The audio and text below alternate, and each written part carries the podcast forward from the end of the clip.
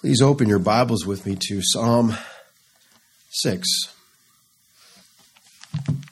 Psalm 6.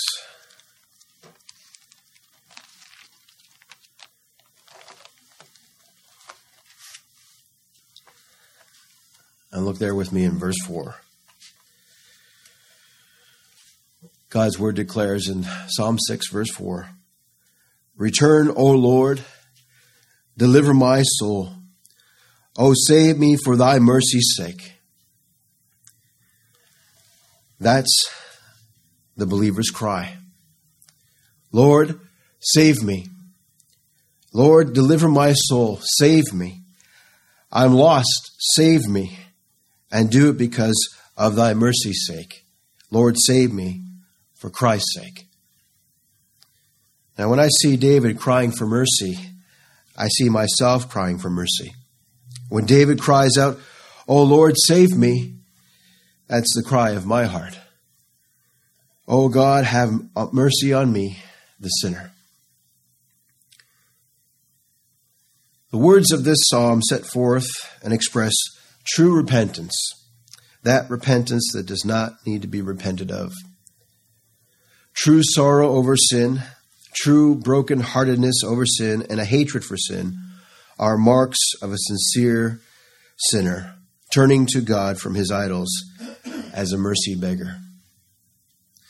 When the Apostle Paul, when writing to those believers there in Thessalonica, he said, one of the things that was evidence of their election was how they turned to God from their idols to serve the living and true God. My sinner friend, repentance is a turning, a turning from self unto the true and living God. In 2 Corinthians chapter 7, the apostle writes, Indeed, God's word declares, Godly sorrow worketh repentance to salvation, not to be repented of. But the sorrow of the world, it just works death. A God given brokenheartedness over sin is the gift of God. In Acts chapter 5, when the early church was praying upon the release of Peter and John from prison, they cried out in praise and adoration unto their God for all things, including the exaltation of the Lord Jesus Christ, and how he hath granted repentance unto his children. Indeed, our Lord has been exalted to give repentance. Now, before we enter upon our examination of this psalm of repentance, Psalm 6, I want to show you a characteristic of true repentance preserved for us in 2 Timothy chapter 2. Beloved, do I, do you have true repentance that is God given? Or do we have just some temporary sorrow over some particular circumstance? Well, that's a sorrow of the world which works death. But true repentance is brokenheartedness that true, genuine brokenheartedness over sin that God grants to his people. Someone described repentance this way quote, Repentance is taking God's side against myself. In other words, it's agreeing with God when he says, guilty. A repentant heart says, Lord, you're right. I'm the rebel. I'm the guilty one. But it also has this characteristic here in 2 Timothy chapter 2. There, look there with me. 2 Timothy chapter 2. And look there in verse 25. God's word declares, In meekness instructing those that oppose themselves, if God peradventure will give them repentance to the acknowledging of the truth. Now, if a man tells me I have a repentant heart and then rejects the gospel of God's grace, that man doesn't have a repentant heart. Rather, he has a rebellious heart. Now, repentance is not some isolated experience. Rather, repentance is the life of Christ in the believer that gives us an attitude of repentance. Beloved, we are continually acknowledging the truth of salvation in Christ Jesus. But again, if a man tells me, Oh, I have a repentant heart, and then rejects the gospel of God's grace in Christ, he doesn't have a repentant heart. What he has is a rebellious heart. Turn over there in Titus, just a page to the right. Titus 1.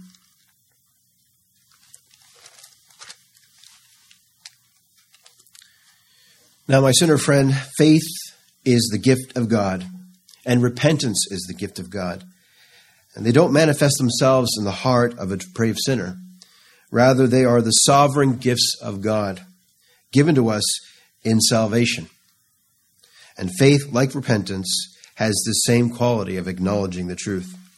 Titus chapter 1, verse 1, God's word declares Paul, a servant of God and an apostle of Jesus Christ, according to the faith of God's elect and the acknowledging of the truth which is after godliness. The godliness that glorifies God. God forbid that we should glory save in the cross of our Lord Jesus Christ. My sinner friend, faith is the gift of God, and so too is repentance. Indeed, they are the blessed sovereign gifts of God's grace to us in Christ. And so I cry unto the Lord, Lord, give me faith. Lord, grant me repentance. Give me brokenheartedness over my sin. All right, Psalm 6. Psalm 6. This psalm is a psalm that sets forth repentance. And we see here two divisions. In verse 1 through to verse 7, we see David's plea, David's great distress. And then in verse 8 through to verse 10, we have David's confidence in the Lord's deliverance, David's confidence in the Lord's mercy. Now let's look at that first division in verses 1 through 7. Here we see the sinner's distress and grief over his sin against God. And my sinner friend, that's the issue. We've all sinned and come short of the glory of God. We've all come short of God's standard. What is His standard? Absolute holiness, absolute perfection to the law of God. Indeed, the benchmark of God's law is so high so as to cause us to despair, wounding us in such a way as to drive us to the Lord Jesus Christ for all our help and salvation. William Huntington said, quote, A person may have had law terrors and yet be a stranger to justification. Salvation lies not in Moses' rod, but rather in Christ's balm. It is Moses that gives the wound, but Christ the cure. All right, verse 1. Psalm 6, verse 1. O Lord, rebuke me not in thine anger Rather, rebuke me in love. Neither chasten me in your hot displeasure. Beloved, the Lord in love graciously rebukes his children, his people. And we need to be rebuked. We need his chastening rod, as we read in Hebrews chapter 12. Whom the Lord loveth, he chasteneth. He corrects and scourgeth every son whom he receiveth. Beloved, he convinces us of what we are. What are we? Sin. Every part of me, sin. Indeed, in my flesh, no good thing dwells. And so God convinces us and convicts us of what we are. Now, there are two means that God uses in rebuking us in love. First, he uses the rod of his word. God's word declares, the word of God is quick and powerful and sharper than any two edged sword, piercing even to the dividing asunder of soul and spirit, and of the joints and marrow, and is a discerner of the thoughts and intents of the heart. And second, the rod of his spirit. Our Lord said, When he is come, he will reprove the world of sin of, and of righteousness and of judgment. Of sin, because they believe not on me of righteousness because I go to my Father, and ye see me no more, of judgment, because the prince of this world is judged. Our Lord said, The Spirit will convict and he will rebuke. My sinner friend, I can't convince you that you're a sinner, but I know God the Holy Spirit can, for he's able to convict, to convince his people of who we are and what we are before the true and living holy God. But he does this unto his own children. It's a rebuke and chastening of his love just as a father chastens his children, even so the Lord chastens those whom he loves. Conversely, the Lord rebukes the reprobate in his holy anger and will justly condemn and rebuke them in his wrath. Look over there in Psalm 2, just on the next page to your left, in verse 5. We see here God's word declaring, Then shall the Lord speak unto them in his wrath and vex them in his sore displeasure. And in Psalm 7, verse 11, just turn over there a page, we read God's word declaring, God, judgeth the righteous as the only righteous judge, and God is angry with the wicked every day. If a sinner does not turn, verse 12, if he turn not, he will whet his sword he hath bent his bow, and God has made it ready. Judgment's coming. The Lord rebukes with respect to the redeemed in Christ.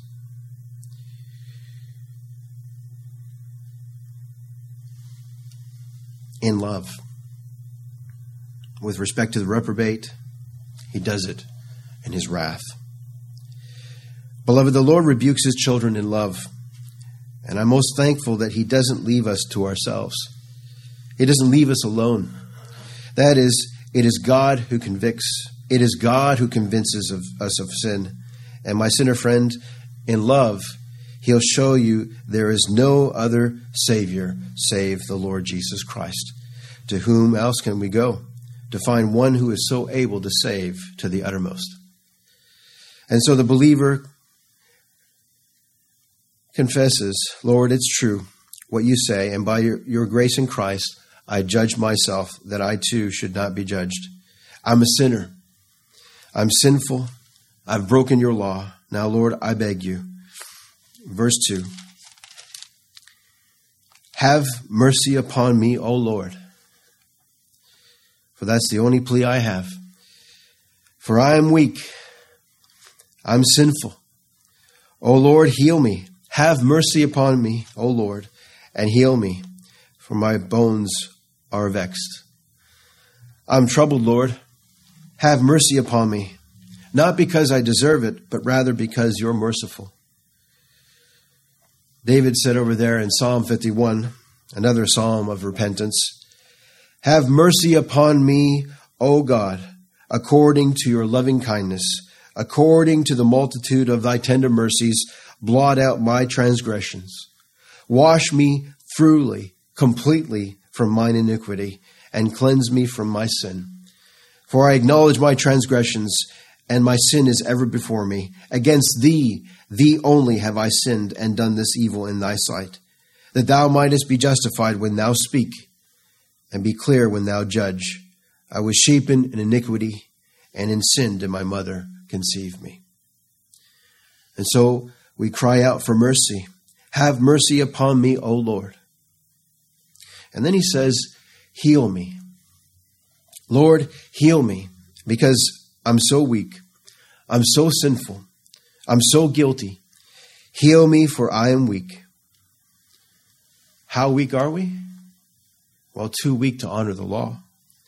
The law is strong, it's demanding. I'm weak, too weak to honor the law. How weak are we? Too weak and too sinful to produce any righteousness of our own. Indeed, man at his best state is altogether vanity. My sinner friend, don't you know? All flesh is as grass, and all the glory of man as the flower of grass.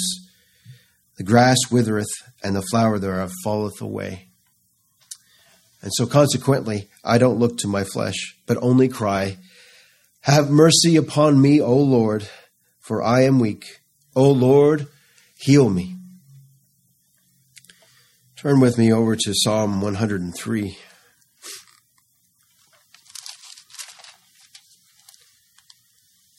Psalm 103, verse 13. God's word declares, Like as a father pitieth his children, so the Lord pitieth them that fear him. God knows our frame. He remembers that we are dust. As for man, his days are as grass, as a flower of the field, so he flourisheth. And if the wind passeth over it, it is gone, and the place thereof shall know it no more. But the mercy of the Lord is from everlasting to everlasting upon them that fear him and his righteousness unto the children's children. Have mercy upon me, O Lord, and heal me. God's word declares by the mouth of the prophet Hosea Come and let us return unto the Lord, for he hath torn, and he will heal us. He hath smitten, and he will bind us up. Beloved, the Good Shepherd, he came to heal, to bind up, to set at liberty the poor, to set the captive free. He is our good shepherd. So we ever and only look to him for healing. For with his stripes we are healed. Oh, have mercy on me, O Lord, for I'm weak. Every beloved believing sinner knows exactly what David is crying here unto the Lord. Heal me, for my bones are vexed. I'm shaken to my very core my flesh is vexed. Verse 3 My soul is also vexed, but thou, O Lord, how long? Matthew Henry said, quote, Every page of Scripture proclaims the fact that salvation is only of the Lord. Man is a sinner, and his case, is, his case can only be reached by God's sovereign mercy. My soul is so vexed. But thou, O Lord, how long? How long? I'm vexed. I'm convicted. I'm shaken. And David cries out, O Lord, how long? How long till the Lord is pleased to send Christ into my, our soul? How long till I see my sin completely put away by the sacrifice of the Lord Jesus Christ?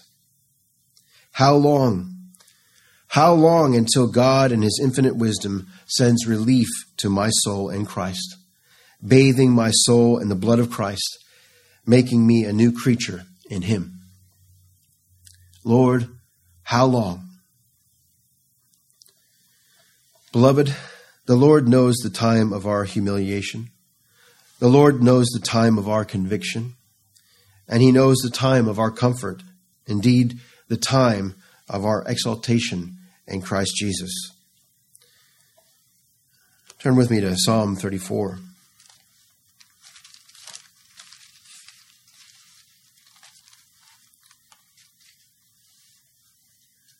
Verse 18.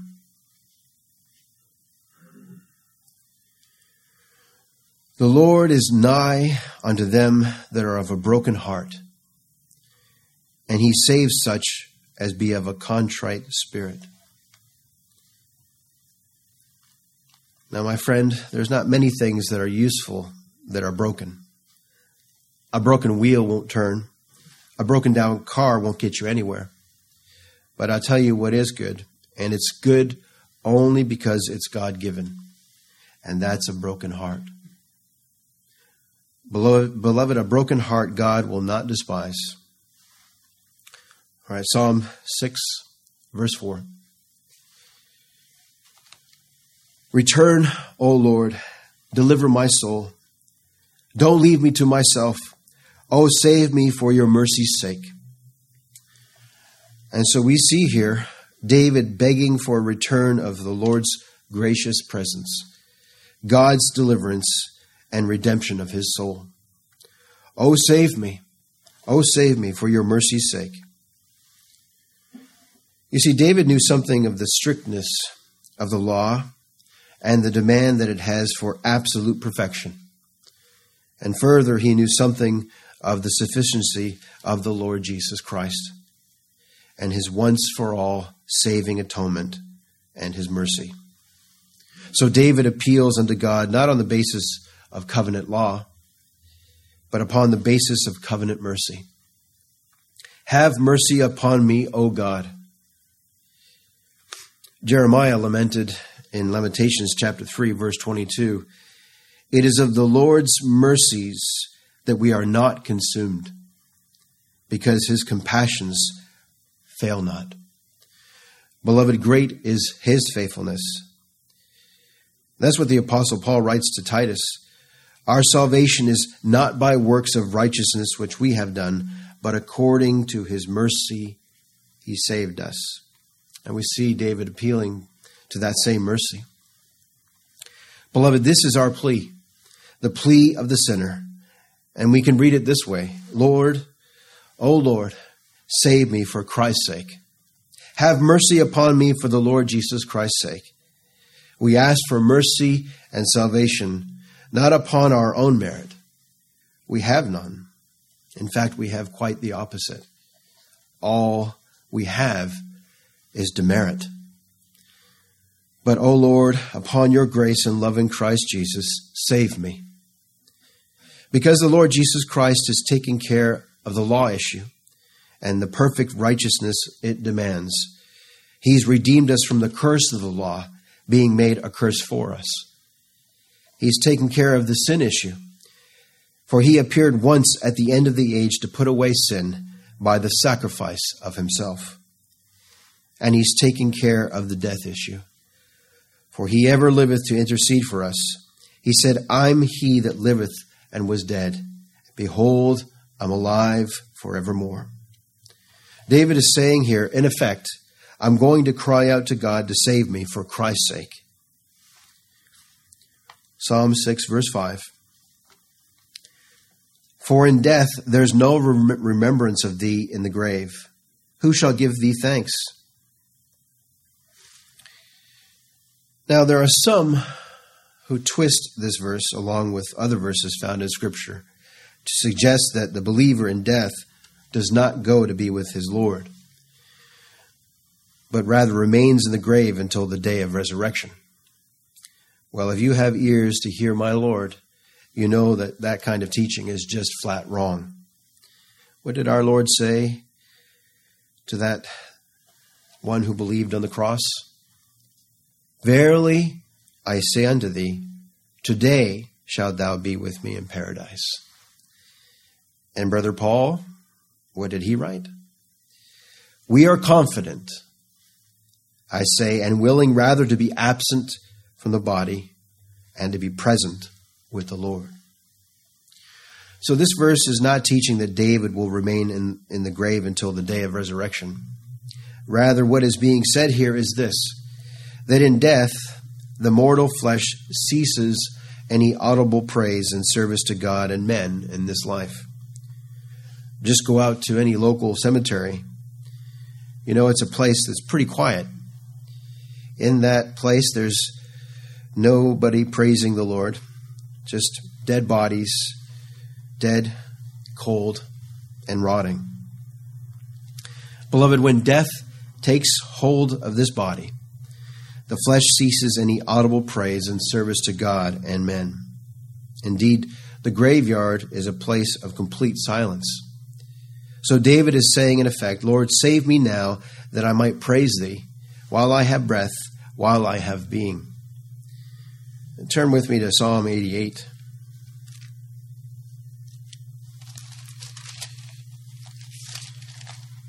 Beloved, the soul of the believer at death enters into the immediate presence of the Lord Jesus Christ. And I believe that's what may be seen here in Psalm 88. In verse 10, we read these words Wilt thou show wonders to the dead? Shall the dead arise and praise thee? Verse 11 Shall thy loving kindness be declared in the grave, or thy faithfulness in destruction? Beloved, what's being talked about here is about what happens to this body when this body is put into the ground, when this flesh goes back to dust. But the soul of the believer at death enters into the immediate presence of the Lord. Paul said, To live is Christ, to die is gain.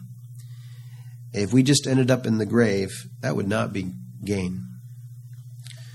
Psalm 6, verse 6. I am weary with my groaning. All the night make I my bed to swim. I water my couch with my tears. Beloved, we groan under conviction of sin. We groan under the weight and judgment of sin until we see and understand that the Lord Jesus Christ, how that He took our judgment, He took our sin, and He made a complete satisfaction for all our sins. And beloved, He blesses us with all spiritual blessing upon the Lord Jesus Christ, putting away all our sin by the sacrifice of Himself, once and for all. But, my sinner friend, we will never rightly rejoice in Christ, our complete righteousness, until we see something of our complete ruin in Adam. Beloved, we will never rejoice in Christ our Savior until we understand something of our own sin. When Paul, when he was that old unsaved Saul of Tarsus, when he was stripped, when he was laid in the dust and made to cry for mercy unto God, he still continues to cry out as our brother in Christ. O wretched man that I am, who shall, who is able to deliver me from the body of this death. Praise the Lord. The answer comes back again and again. I thank God through Jesus Christ our Lord, for he has saved me. The wages of sin is death, but the gift of God is eternal life through Jesus Christ our Lord. Look there with me in verse 7. Psalm 6, verse 7. Mine eye is consumed because of grief, it waxeth old because of all mine enemies. David's eyes so fixed upon his sin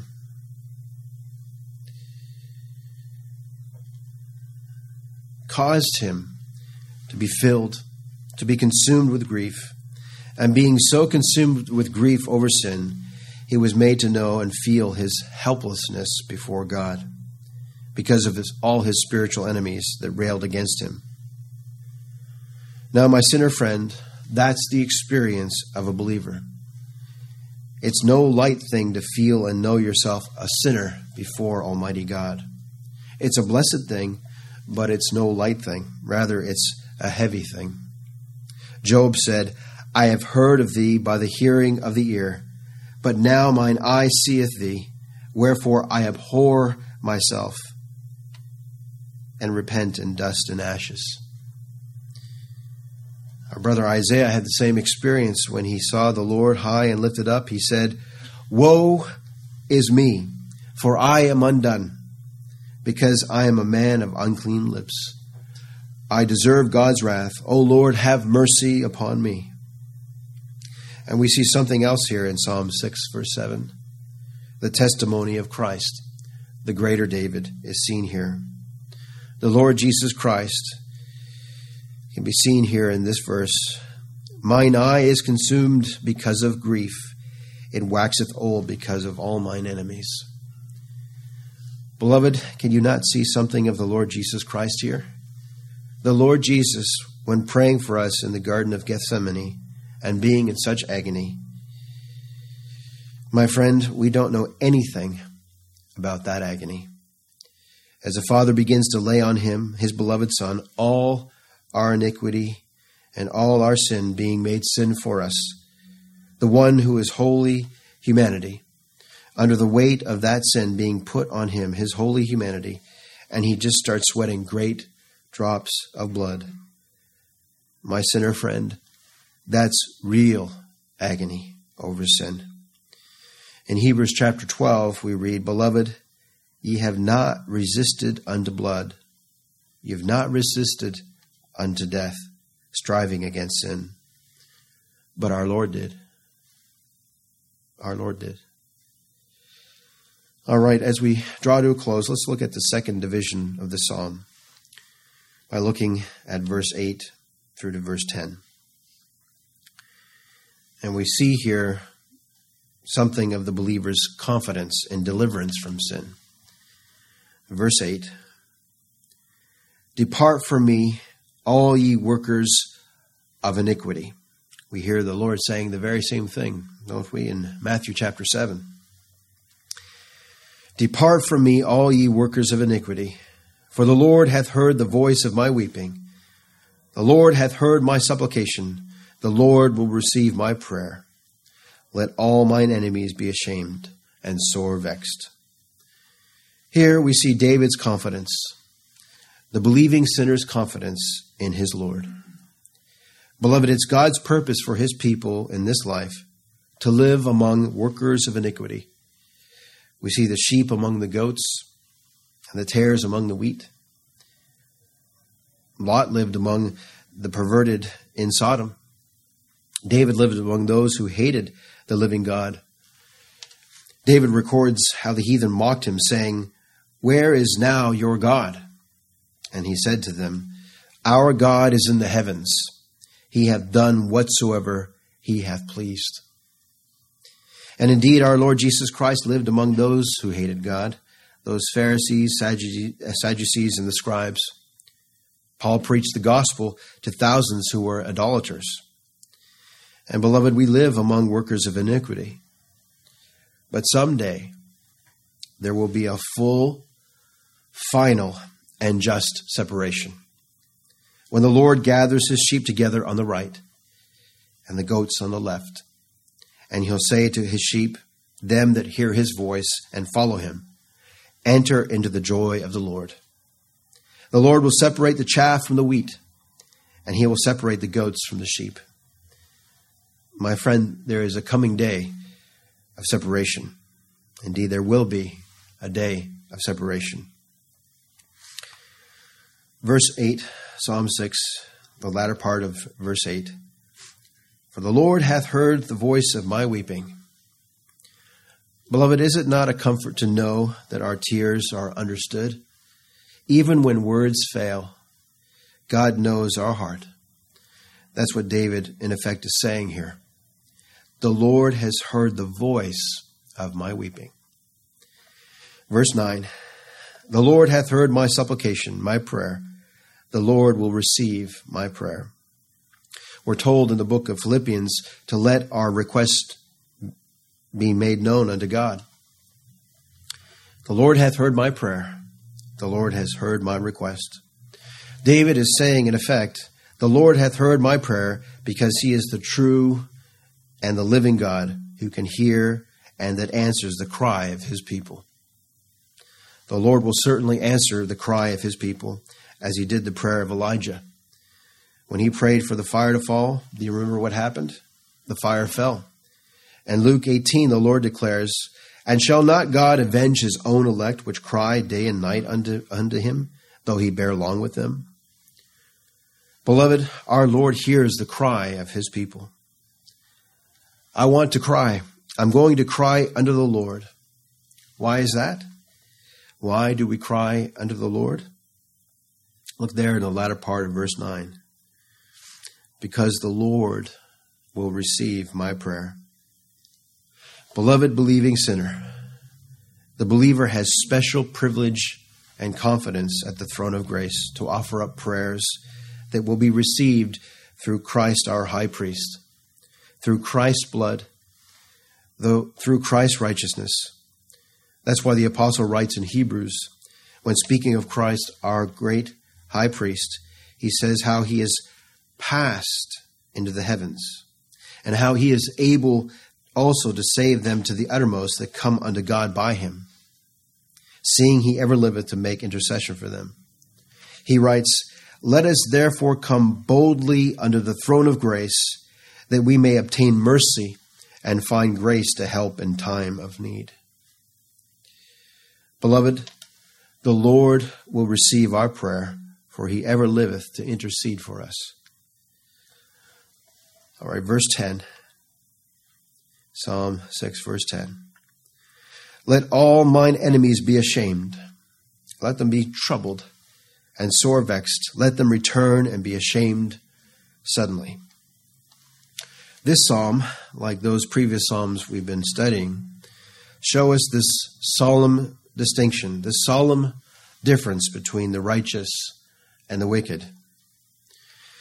In the day of death and judgment, the wicked will be terribly, eternally, and suddenly ashamed. When he hears that pronouncement, Depart from me, you worker of iniquity. I don't know you.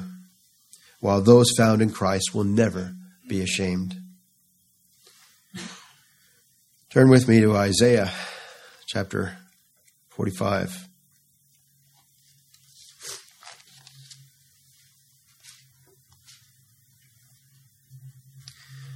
My sinner friend, there will come a day when all those who have hid themselves under falsehood and lies will be exposed. Verse 16 They shall be ashamed and also confounded, all of them. They shall go to confusion together that are makers of idols. But Israel shall be saved in the Lord with an everlasting salvation. He shall not be ashamed nor confounded, world without end. Beloved, we shall never be ashamed. We will never be told, Depart. And then look there in verse 22. Look unto me and be ye saved, all the ends of the earth. For I am God, and there is none else. I have sworn by myself, the word is gone out of my mouth in righteousness, and shall not return, that unto me every knee shall bow, every tongue shall confess. Surely shall one say, In the Lord have I righteousness and strength. Even to him shall men come and all that are incensed against him shall be ashamed. In the Lord shall all the seed of Israel be justified and shall glory. Amen.